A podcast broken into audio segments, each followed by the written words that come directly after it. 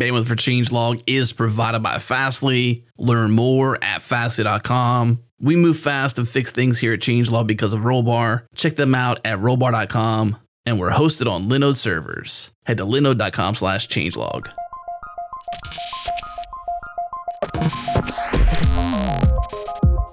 Welcome to Practical AI, a weekly podcast about making artificial intelligence practical, productive, and accessible to everyone. This is where conversations around AI, machine learning, and data science happen. Join the community and Slack with us around various topics of the show at changelog.com slash community. Follow us on Twitter, we're at Practical AI FM. And now onto the show. Welcome to the Practical AI Podcast. This is Chris Benson, your co host, as well as the Chief AI Strategist at Lockheed Martin, RMS APA Innovations. This week, you're going to hear one of a series of episodes recorded in late January 2019 at the Applied Machine Learning Days Conference in Lausanne, Switzerland. My co host, Daniel Whitenack, was going to join me, but had to cancel for personal reasons shortly before the conference. Please forgive the noise of the conference in the background. I recorded right in the midst of the flurry of conference activities. Separately from the podcast, Daniel successfully managed the AI for Good track at Applied Machine Learning Days from America, and I was one of his speakers. Now, without further delay, I hope you enjoy the interview. I have Jennifer Marsman, who is principal engineer on the AI for Earth team at Microsoft, with me today. Welcome to the show, Jennifer. Thank you for having me, Chris. So, I was fascinated to learn that Microsoft had an AI for Earth team. I think that's super cool. And I would like to know more about it. Could you tell me a little bit about yourself um, and, you know, kind of how you got on the team and a bit about the team itself. Give us kind of a, a, broad intro to it. Absolutely. So I'm very excited about the AI for Earth team as well. I actually uh, heard about it before I joined the team as one of the kind of new initiatives Microsoft was going forward with. And I wrote an essay to the hiring manager on why they needed to hire me because I was so excited to be a part of it. I love so, that. Oh yeah, oh yeah. I, I, I went hardcore for this one. Um, but here's the idea behind it.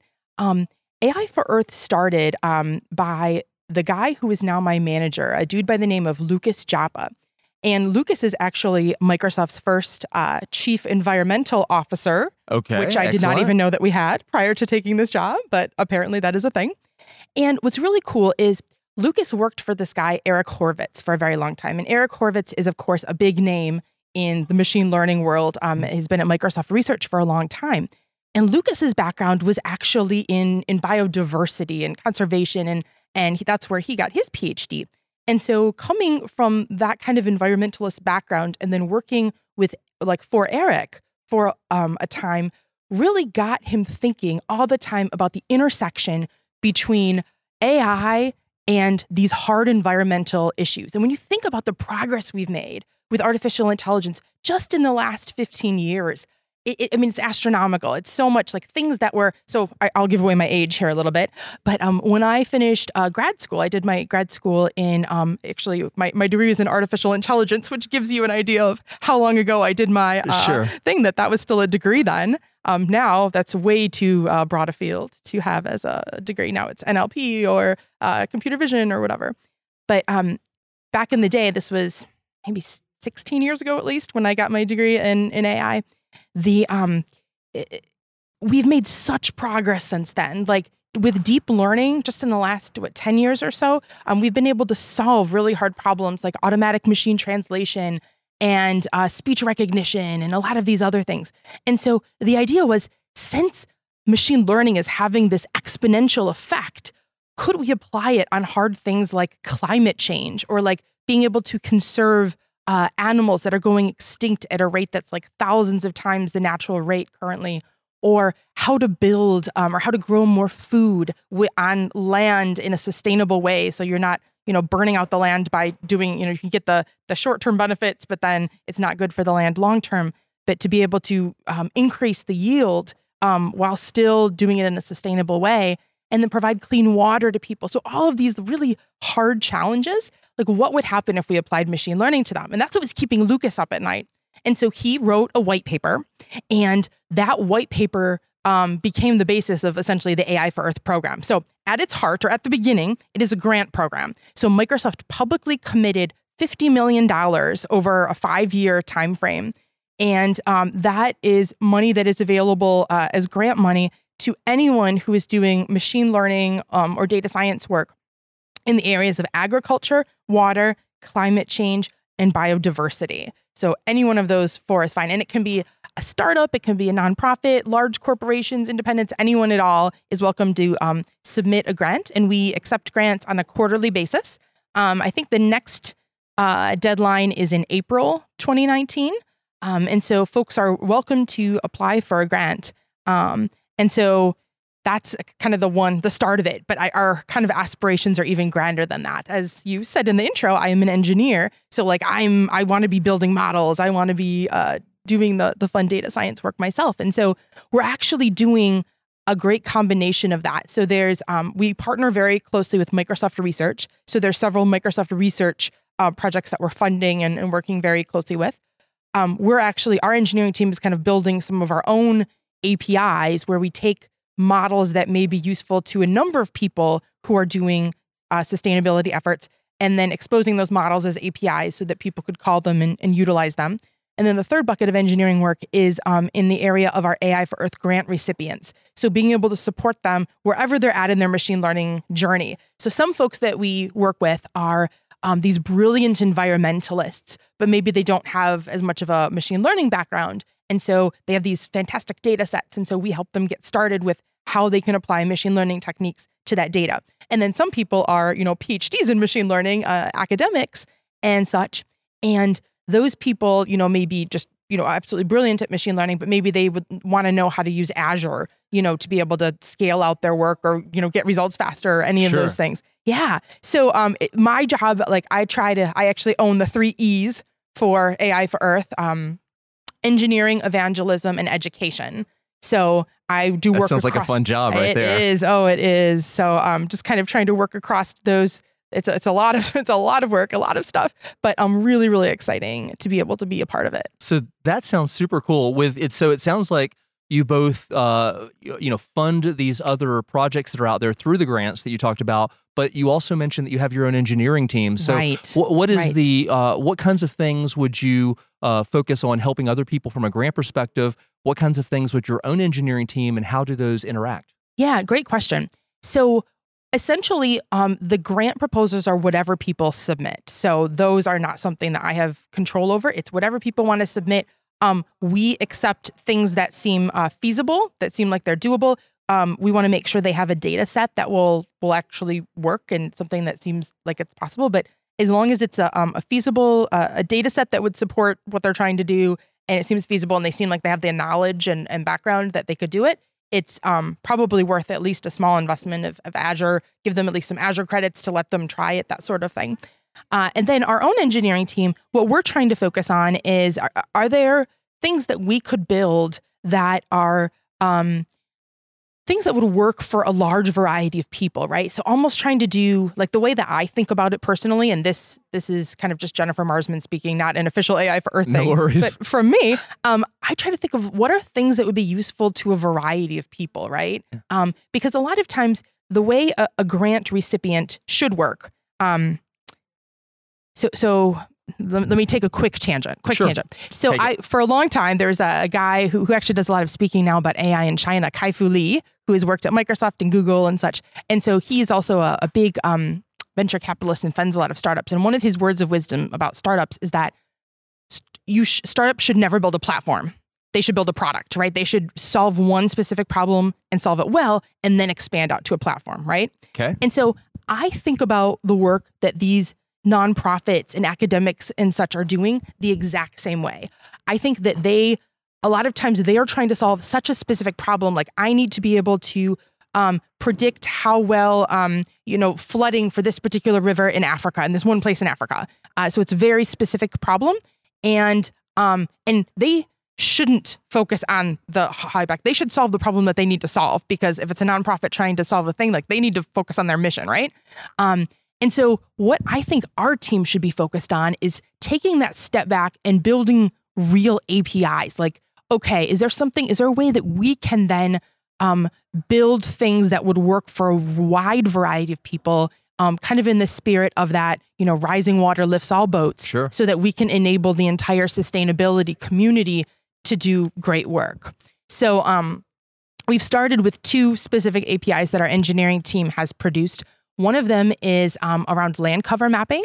So we did, um, and essentially, if you're not familiar with land cover mapping, what that means is that given some um, aerial imagery as input, so Uh-huh. um, and typically like what we're using is uh, four band imagery. So it's the NAIP imagery if you're familiar with that, but it's uh, essentially RGB, so natural color, as well as a near infrared channel. Okay. So those are the four bands, and then take that as input, and then be able to say, okay, what um, what uh, pixel by pixel level, and this is we're actually doing it at one pixel um, resolution. Uh, is this water or tree or barren? So essentially, it's a road or a you know house, something you can't build on. Um, and, and we have this enumeration of different classes, and so pixel by pixel level, we can enumerate those things. And so that's great for use if you are you know disaster relief kind of work, trying to look at um, or flood levels, like realizing okay, where are the water lines now? Absolutely. You can use that. It's great for urban planning. It's great for a lot of different scenarios. So that's one great general purpose thing that we're trying that we have a an API for that's available already. If people would like to email, I think it's AI for Earth APIs at Microsoft.com. I can give you a key. and we Otherwise, can, yeah, we can add that to the show notes as well later on, so we can check that and make sure that's good. that would be perfect. Thank you, Chris. Sure. And then another one we're working on is um, uh, iNaturalist. If you're familiar with them, has released a large public data set. They do really amazing work, and we've partnered with them as um, and have uh, given them some funding as well. And what they have, if you haven't downloaded it, oh my gosh, you should because it's really good. They have a really great uh, mobile app that's available for iPhone and um, and Android.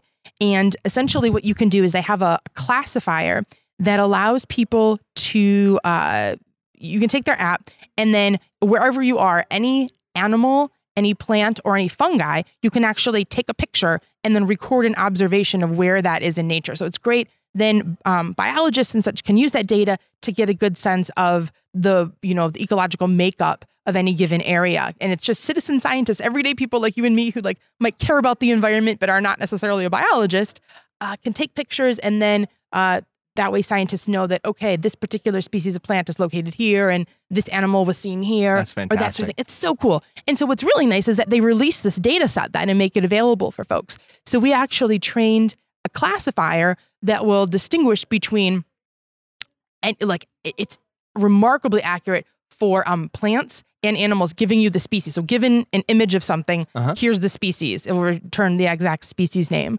And so you can do this across animals. You can do it with um, uh, plants. And I believe um, here at this conference, um, Grant Van Horn is actually speaking on iNaturalist. He did a lot of the machine learning work Okay, uh, I behind can't that. wait to hear him speak then. Yeah, it's really cool. It's really amazing stuff. So And so they're one of our grant recipients as well. Awesome. So a little follow up question to that. Um, just so how how is it when you normally when most people are thinking about Microsoft, they're thinking about technology, they're thinking about cloud, obviously thinking about Windows and Office and other Yeah. other things that Microsoft is doing. How did they get into this in particular? What was the motivation for the company to back this? Yeah, great question. So, as Microsoft's chief environmental officer, uh, Lucas owns um, not only the AI for Earth program, but he also owns our environmental sustainability uh, work. And in terms of um, environmental sustainability, like Microsoft has won numerous awards for that. We've been carbon neutral since 2012. Um, we actually have different departments inside Microsoft pay a carbon tax um, to offset usage and, and flights and stuff like that. Uh, we pay a carbon tax, and that's something that was not very popular when first introduced at the company, but has been great. But the way we look at it is even if Microsoft was absolutely perfect, so let's say our data centers were all completely like underwater data centers and, and everything was just fabulous, Mm-hmm. that's only so much. There's only so much impact Microsoft as a company is having, you know, just in our own operations. Sure. So, how could we scale out even more? And so, AI for Earth was really our answer to that question by dedicating this $50 million over five years um, to people that enables everyone to be able to partake and and and what's what I what I love about that is that we are asking oftentimes the people with the least resources to solve the world's hardest problems, right? Sure. It's Uh-huh. nonprofits. It is um, these these sustainability groups. It's academics who are we're asking to solve these hard problems of like climate change and you know um, reducing you know the the rate that these species are going to extinct and a lot of other um, really really hard challenges. And so this is a way that Microsoft can kind of dedicate what we're good at, namely, we can provide machine learning knowledge, um, and, and we do that through the, the education arm of the AI for Earth program. Um, as well as um, our data centers. So at, here's Azure, here's like all this, you know, infinite compute power with using the cloud.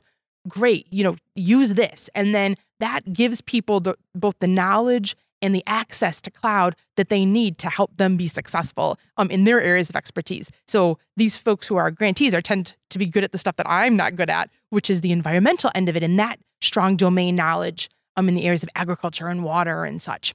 So put those things together and you can do something really powerful. That sounds great. So um, do me a favor and, and in your mind, uh, think of maybe one of the, the your favorites that, oh my that have gosh. come through and take us through what it looks like from the the point where they decide to apply and what how you help them what are the different uh, both from a the the what you might call I don't know the business side of it as well as the machine learning side and just give us a picture because there may be people out there in nonprofits listening to this right now that suddenly jump at this opportunity and tell them what this project will look like when they engage you. Absolutely, absolutely. Okay, so Chris, I'm gonna have a really hard time choosing a favorite because I love there's so many good stories. Like our grant recipients are doing such amazing things. Okay. So I'll try. Let me tell you a, f- a few stories, um, and then good. and then we'll uh, and then we'll kind of go back to the you know if you're a startup, how do we get started here, or if you're a nonprofit, um, how would we get started? All right, so let me let me do um, one in particular that is a um, a uh, something that's kind of inside of Microsoft Research, and then one grant recipient. So let me do a Microsoft Research one first. Sounds good. Okay, so there is a amazing gentleman by the name of Ranveer Chandra who is um, part of Microsoft Research. Fabulous guy, very very smart. He got his uh, start doing um, networking and, and battery technology, which is kind of cool. And he uh, essentially there is a very very hard problem where by the year 2050 um, it is predicted that we are are the pace of the amount of food that we can grow is is just not going to be sufficient in in no way I've actually heard that Yes. separately Yep, outside yep. this. so- This is, uh, I think it was uh, spoken at the meeting of the United Nations in 2009. Uh, someone put forward something that it was uh, we would need to essentially double our current rate of food production if we're going to be able to feed everyone with the world's growing population rate. And so, like, he started out like really is trying to think about that problem like how could we solve that? Like what what kind of things could we do? And so he hit on the idea of precision agriculture. And i wasn't familiar with this prior to joining the team so let me explain it for the folks who who aren't uh, Okay. familiar. So the idea behind precision agriculture is instead of for instance like homogeneously watering a field where every part of the field gets the exact same amount of water like we traditionally do with the large sprinklers and such um, precision agriculture or precision irrigation, for example, is let's only water the parts that actually need water. Because if there's little dips in the field or things like that, Sure. water runs down. Some of the field may get more water than others. And so obviously that seems pretty easy to do, right? Because, you know, there's um if anyone's been does any IoT work and has ever played with these things, you can go to adafruit.com or whatever and get little moisture sensors that you can put in the ground. So pretty, pretty easy to do. But um so I was talking with Ranveer and I'm like, okay, this seems doable. And then he told me it actually worked out to about a thousand dollars a sensor to do this. And I was like, you must be kidding me. Here, look at this website. It's much cheaper so that. what was driving that cost up? Great question. So the actual sensor, of course, is only like tens of dollars. Um, my next guess was maybe power, right? But it turns out we use solar panels to drive in and power, and those the little chips don't take that much um, anyway. A little um, little uh, board doesn't take that much power anyway, and a solar panel is like fifty to hundred dollars US. So still nowhere in the neighborhood of a thousand. Turns out where that thousand dollars is coming from is actually connectivity, getting data from the actual farm into the cloud, and so there's actually a couple different ways uh, that we can handle that. Um, a lot of times when you think about it in this farm, if you've ever driven through a more uh, rural area and your cell phone coverage kind of Yep. goes out, right? Um, th- there's cell phone coverage tends to be not be quite as good because there's not the population to support it. And then there's also um, when you think about third world countries and stuff like that, where the wireless access um, may not be as good, or Wi-Fi is good, but the problem with Wi-Fi is that it only stretches so far. Like I know when I'm going to get my kids from the bus stop across the street, I'm literally right across the street from my house and can't reach And the home fi. Wi-Fi. You lose it, right? Totally get. So you, if you're dealing with like hundreds of acres of farmland, like Wi-Fi is just not. You have re- need to repeat a million repeaters, so it's just not feasible. So um, there's actually two different ways we've solved this problem. One of them uses machine learning, and one of them uses cutting edge uh, networking technology. So the first one using machine learning is you can actually reduce the number of sensors that you need by um, by putting sensors in in fewer places and then augmenting that with either drones flying overhead or other ways of collecting aerial imagery.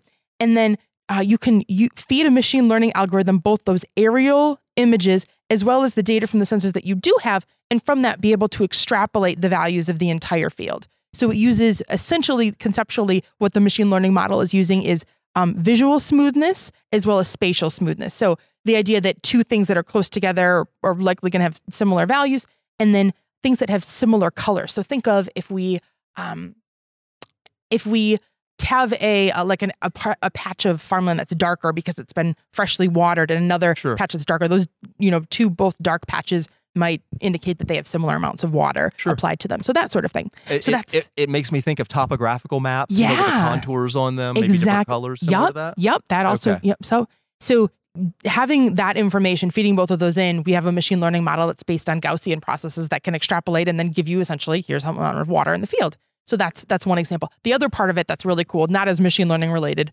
is that um, uh, he also brought in his his old networking background to do um, the concept of television white spaces. So this is really cool, Chris. So he's actually using. and for the audience, she's leaning in and, and she's so excited I'm about so this. excited. So uh, this is the idea of using unused television channels to be able to send data packets over there like your own internet. Okay. Sure. So think about it. So inter, uh, a television station can broadcast very, very far because it's um, lower spectrum, right? Yeah. So those frequencies are going to stretch further. And so you can actually use one television white spaces router and it can, you know, stretch miles and miles and miles, right? Tens of miles, right? Mm-hmm. So that's a really really cool thing and a lot of times when you get to these um, either third world countries or rural areas where we're setting these things up um, there's a lot of unused television stations, so a lot of empty bandwidth there. So you do have to work with the local government. You can't just start broadcasting sure, things on television regulated. stations, right? It is very regulated. But if you work with the government, you can actually um, send uh, data over these uh, television channels. And so that's the other part of what they're doing. And that's also driving down the cost as well. That sounds so great. It's such cool work. So it's, it's amazing stuff. So that, that is called um, FarmBeats is the name of the project. And I can provide a link to that in the show Absolutely. notes as well. Okay. And then let's talk about one of our grant recipients, our fabulous AI for Earth grant recipients. So I love all of them and they're all doing such cool work. But one in particular that would be fun to talk about is um, in a company called WildMe and their platform is something called Wildbook. And so the problem they're trying to solve is to be able to recognize individual animals. Um, so not just, you know, zebra, not a zebra, but rather this is Ziggy the zebra versus Zoe the zebra, like zebra 5715, you know, Okay. kind of thing. So, um, and, and this can be really, really helpful because when you think about it, there was actually a, an amazing article in, well, not an amazing, a very sad article in National Geographic a while back where um, some folks were actually trying to tag this rare um, whale in the Pacific Northwest, and they actually botched the tagging job and ended up killing the animal, which was the exact opposite of what they wanted to Yeah. accomplish by tagging it. Um, that it was such a rare animal, they wanted to track it and all that sort of thing. And so the idea is, can we use computer vision to do that instead? And that can lead to a whole, when you understand like the animal population, that can drive so many benefits. You can estimate population densities, you can um, uh, track migration patterns, Sure. all kinds of cool things.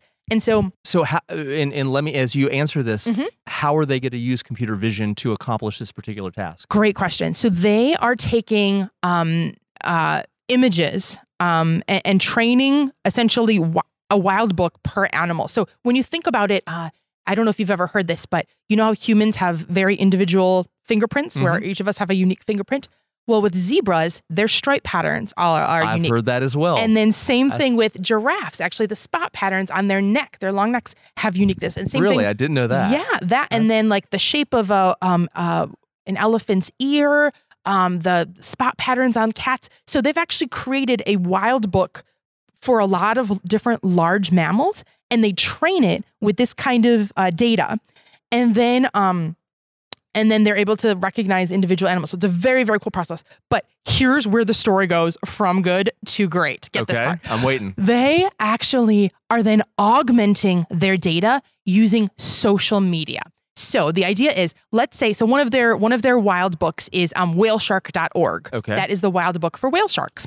And um, let's imagine that some, you know, random person goes on a whale watching trip and they see whale sharks and they're taking videos of them and then they're posting them to YouTube.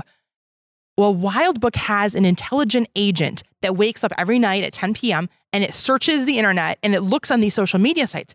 And then it will find instances of people using just like natural language processing. It can find, or just regular search, you can find people who are um, posting about whale sharks. Sure. And then they're um, extracting frames from those videos and then running their object detector to find the whale shark in the object and then classifying those things and recognizing that individual animal. So they're finding both new whale sharks that way that researchers haven't been exposed That to before. cool. Isn't that great? Isn't that so much better than using Instagram to show your food? Yeah, Right? so- like what an innovative use of I social could be- media. I could be on a vacation with my family. We're on a boat. We see a whale shark. We take a picture. We we tweet it, Yup, and then yup. later on that evening, it comes. And not only is it able to detect it, but it's also able to know exactly which individual in the population we're looking at. Is that correct? That is correct. That is correct. And they actually give you a little comment, which is kind of cool. The agent will it's looking not only for the animal, but it also wants to know the the when and the where. So when did they see that and where did they see it? And so they're actually using some NLP actually on the on the like the YouTube page itself, for Yeah. example. If it's posted, it said last month we saw this and you get the post date there and you can do some their their NLP is good enough to like do the math and figure out okay, it's approximately this time. Um, and then where, and they'll again try to extract that from the video. But if they can't, it will um uh, this is all automated it'll Yeah. post a comment and say oh where did you see that or they'll take whatever mis- uh, information is missing post the information and then uh, get that data back and then um uh, and then they actually post a little comment saying hey you know your picture was able to help science and help us help this conservation effort and then they'll point to the whale the, the page of that particular whale um, that they've contributed images to, um, which is really really nice. Uh, so YouTube is a great one because that's that all is public domain by default. Any public things are, are shared based on their licensing. So anything like that where it's a public image, they can track those kind of things and then be able to utilize that uh, for data. But it's really cool because then you can like go click on it and be like, oh, there's my whale shark that I saw. And um, they they have some neat stuff where they allow people to nickname them, so you can like give your whale shark a name and stuff like that. And then you can see all images, other images that people have taken of them. There's like an adopt a whale feature type thing, and then it actually shows. Oh, and this is why they call it Wildbook.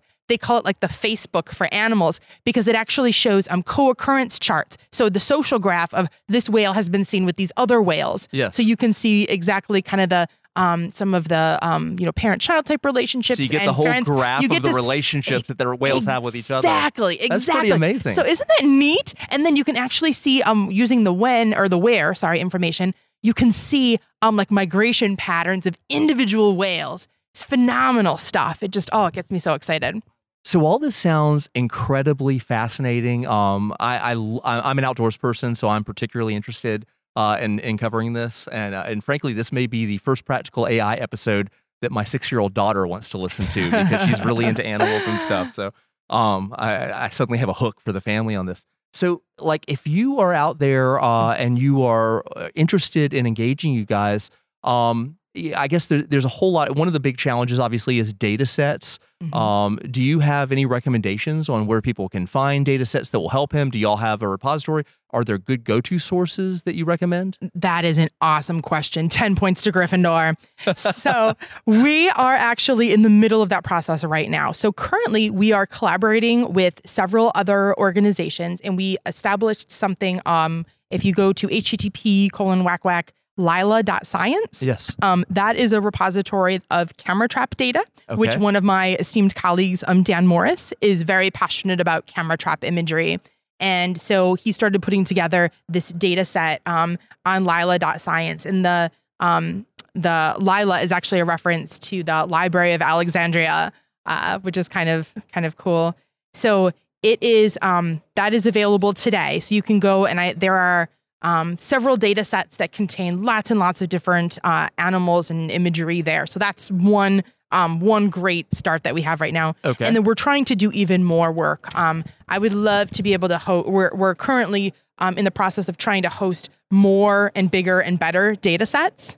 So uh, that is work in progress. So hopefully this time next year I will have even more great data sets to share with you. But uh, in the meantime, um, Kaggle is also a wonderful uh, resource. It always I- is, Oh my god, I love Kaggle. Isn't it the best? It is. So Kaggle is another great resource for um they they always have AI for good type challenges on there. I mean, currently right now there's some great earthquake predicting data that's there. There's an identify a whale type data, which is very similar to like the wild me work, um, Okay. is available right now. There's a data set on that. So there, there's so many cool sources for data sets, but we're trying to compile even more of that as part of our AI for Earth mission as well. So we have a start, but we want to go even further with that. Gotcha. So, um, what types of uh, deep learning algorithms do you find that are the the most common that you use with people? Are there areas in particular that are on the rise or that you're most interested in? You know, whether they be CNNs or GANs, or or even if if we move over uh, into reinforcement learning and such. What, what what are some of the things that you're seeing out there that are in Yeah. use? Great question.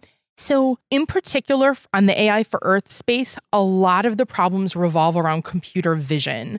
Um, it's the idea. A lot of things um, just seem to reflect. Okay, given like this um, data, maybe there's cameras in a farm or something, and we want to recognize um, pests on leaves, like that sort of thing is is one example.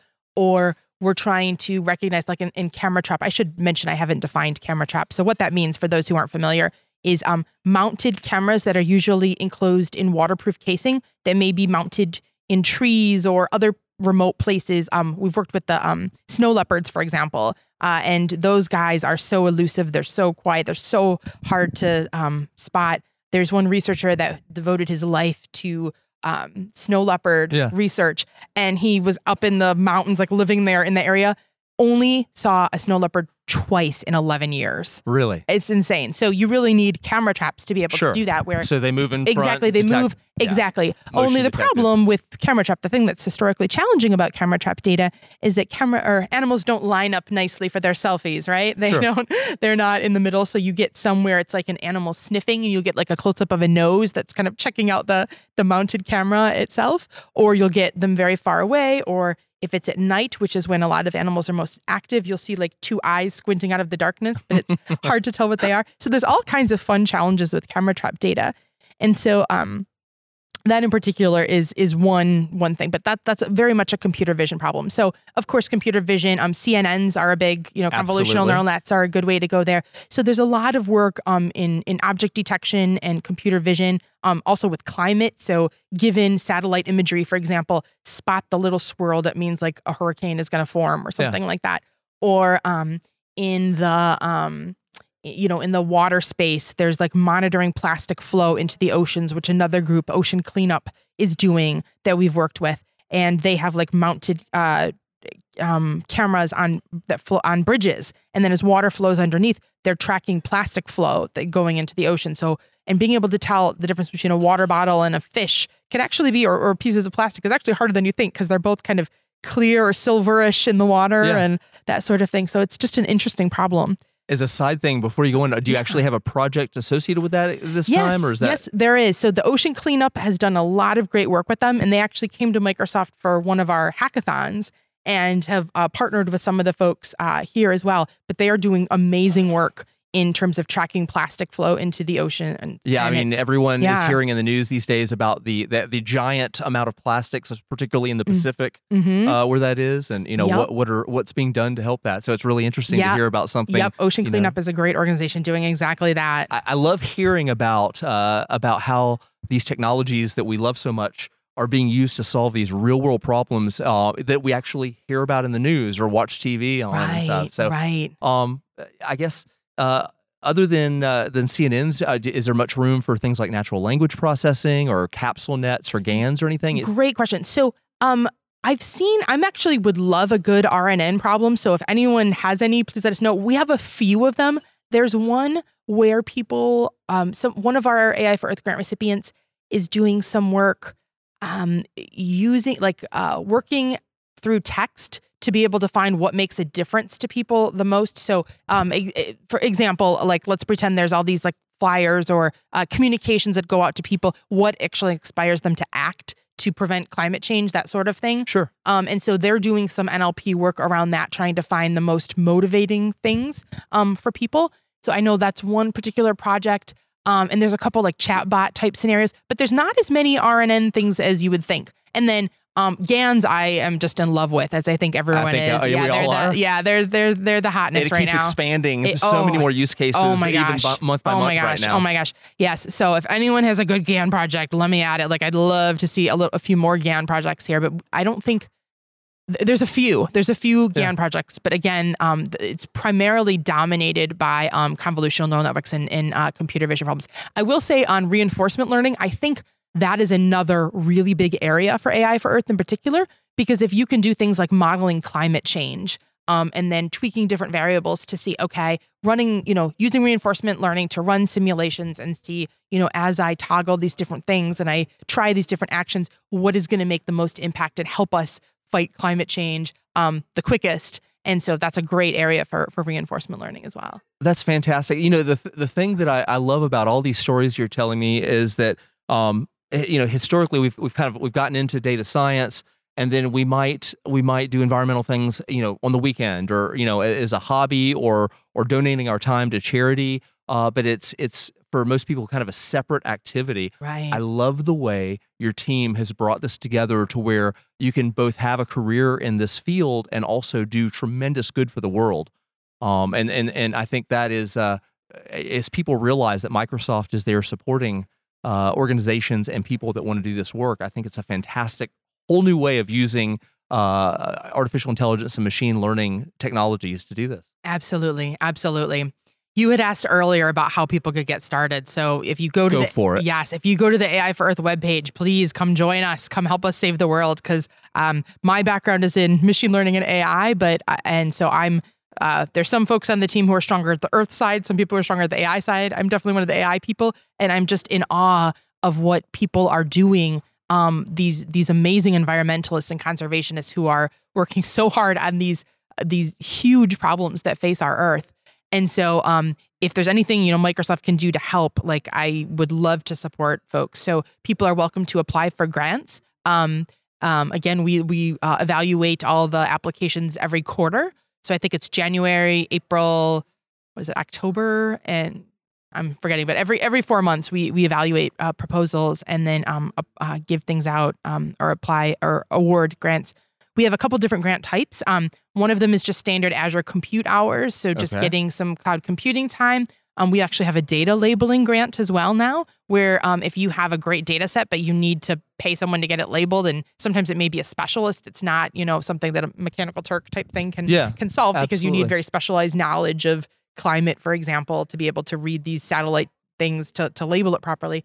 And so we actually are providing funding for for data labeling as well. so that Uh, before you even go Yeah. in, that is Yeah. fantastic because I know in real life at the companies that I have worked for, that has been one of the biggest problems about getting a project off the ground is not only getting the data set, but then after you have it, getting it labeled in a useful way so you can use it. And and at times that can slow down a project by weeks or months to get Oh, that done. Completely so I agree, love that. Chris. I, I completely are with you. You know, for for those machine learning folks, I mean, we everyone listening to this can probably relate. Like data is like that's the hard part, right? The It is. algorithms are the easy part. Yep. It's uh, getting the data is and getting it in right form. All that stuff is usually eighty five percent of the work. So Sure. um, I completely agree. We're on the same page there. It's how can we help people if they're if you kind of think of it as like a a pipeline of okay, we start with some data and then we need to get to this stage and this stage. We're trying to find things to help at each stage of that pipeline. And so the data labeling grant is essentially how do I get from just having some data to actually having data that is useful that a machine learning algorithm can consume or Fantastic. supervised machine learning algorithm, I should say. Um, yes, and then we provide education as well. Uh, we have some online resources that we've compiled for our grant recipients. Um, I hold office hours monthly so that people can just show up and ask questions. And then we also twice a year have an AI for Earth summit where we bring some of our grant recipients um, to Redmond, Washington, where Microsoft's main campus is. And we give them um, training. So it's like a day of training. There's networking opportunities, um, which is great because if someone is working on hard agricultural problems in India and someone else is doing it in North Carolina, great. Like we see people coming together and collaborating and sometimes sharing data sets and stuff for getting even better results. So it, it's really amazing to see the the you know the power of what we can do collectively. Like I that. would love to be able to see that Oh and actually talk to these people with this Yeah. passion firsthand. Oh, you should maybe come do a podcast I, there. I, I may come do that. Uh, be careful what you offer there. Uh, Um, so I guess uh, I, you know, as had been mentioned before, we are at uh, Applied Machine Learning Days in Switzerland at this conference, And you, in just a few minutes, are about to go up and give your keynote. Uh, could you tell us quickly a little bit? By the time this airs, it'll it'll be past that. But could you tell us a little bit about what you're going to talk about? Yes. So, uh, what I'm going to do is I'm going to try to cover um, kind of the basics of the AI for Earth program. Basically, n- not spend too much time on that, but just let people know that it's a resource that's out there. Because the worst thing is when there's this free pot of money that people don't know about, right? Sure. So, just spread awareness of the the grant program that it exists, and then I'm just going to tell um, a couple stories of AI for Earth grant recipients and what they've done. So, we'll talk about Wild Me. We'll talk about FarmBeats, um, which we've already spoken. And then the final thing I'm going to talk about is um, another project, Project Premonition, which also started with Microsoft Research. This one is very cool as well. It's focused on how can we predict outbreaks of disease before they happen. So think about like Zika virus and West Nile and Yeah. mad cow disease and some of these things that we've seen in recent years. So the idea here is is there a way we could get out in front of that and be able to predict these things before they happen? And um the way this is so cool. So the principal researcher on this one is a guy by the name of Ethan Jackson. Okay. And the idea behind this one is what if we take advantage of little data collectors who are out in the environment already collecting random blood samples? And those are, of course, mosquitoes. Oh yes. If you can collect uh, data, basically mosquitoes, use them as data collectors, they're collecting all these random blood samples and they bite humans, they bite animals. They, you know, they're collecting They're essentially indiscriminate. Exactly. And so they're getting a great random sampling of the environment and um, feeding off of these various hosts. And so what we do is we actually have um, there- there's two kind of big contributions of this work. Number one is a smart mosquito trap that can selectively just trap mosquitoes. Other insects can um, go in and go out of the trap, like they'll head in, check out the lure, and then fly away. And then there's little trap doors, and they only close if it's a mosquito. And we can actually differentiate between species of mosquitoes as well, because I did not know this prior to this work, but um, it's actually the, like the Aedes aegypti uh, species of mosquito is the one that's responsible for Zika, okay. and then there's a different one. The Culex is responsible for um, West Nile and all, all these other things. It's it's fascinating, and so we can actually differentiate between those two species of mosquito um, if we need to focus on one disease or the other, which is very cool. And 75% of these large diseases actually originate with animals and then come to us. And I know a lot of them have these cutesy names of like mad cow disease or avian flu or some Sure. of these other things. But there, a lot of them outside of the ones with the cutesy names do actually start with animals and then spread to us. So if you can catch them while they're still at the animal stage, that's great. So the first thing is the smart mosquito trap, which uses machine learning to be able to differentiate mosquitoes from other insects. The second big contribution of this work is our metagenomics pipeline. And so what we've done there is now that we have those mosquitoes, we can actually take the blood meal they've consumed, reverse engineer it, and be able to tell what host animal it came from and what diseases they carry. And then from that, you can actually get a sense of what diseases are there and then recognize them before the outbreak happens. That's amazing. so cool. Such fan- amazing work. I am looking forward. I'm going to come watch your talk. I can't wait to uh, to see it. And um, I wanted to uh, finish up by saying, how can people listening reach out to you or to the organization um, and start that conversation with you? Great question. I am on Twitter. Uh, so you can find me at Jennifer Marsman on Twitter. Um, I have a blog as well, um, which is blogs.msdn.microsoft.com slash Jennifer. And then the AI for Earth team has a um, has a great website and there's information about the grant program and such on there. So I and some of our um, amazing grantees is all available on the AI for Earth website, um, which is microsoft.com slash AI for Earth. Okay. And then you can also um, contact us. I think there's another Twitter account, Microsoft underscore green, um, which deals not just with the AI for Earth, but other environmental um, initiatives um, around Microsoft. All right. Well, Jennifer, this has been a fantastic conversation. Thank you very much for taking some time out of your day. I know you're rushing around doing a lot of stuff, um, but it was a fantastic conversation. Thank you so much. Thank you. All right, thank you for tuning into this episode of Practical AI. If you enjoyed this show, do us a favor, go on iTunes, give us a rating, go in your podcast app and favorite it. If you are on Twitter or a social network, share a link with a friend. Whatever you got to do, share the show with a friend if you enjoyed it. And bandwidth for Changelog is provided by Fastly. Learn more at fastly.com. And we catch our errors before our users do here at Changelog because of Rollbar. Check them out at rollbar.com slash changelog. And we're hosted on Linode Cloud servers. Head to linode.com slash changelog. Check them out. Support show. This episode is hosted by Daniel Whitenack and Chris Benson. Editing is done by Tim Smith. The music is by Breakmaster Cylinder. And you can find more shows just like this at changelog.com. When you go there, pop in your email address, get our weekly email keeping you up to date with the news and podcasts for developers in your inbox every single week. Thanks for tuning in. We'll see you next week.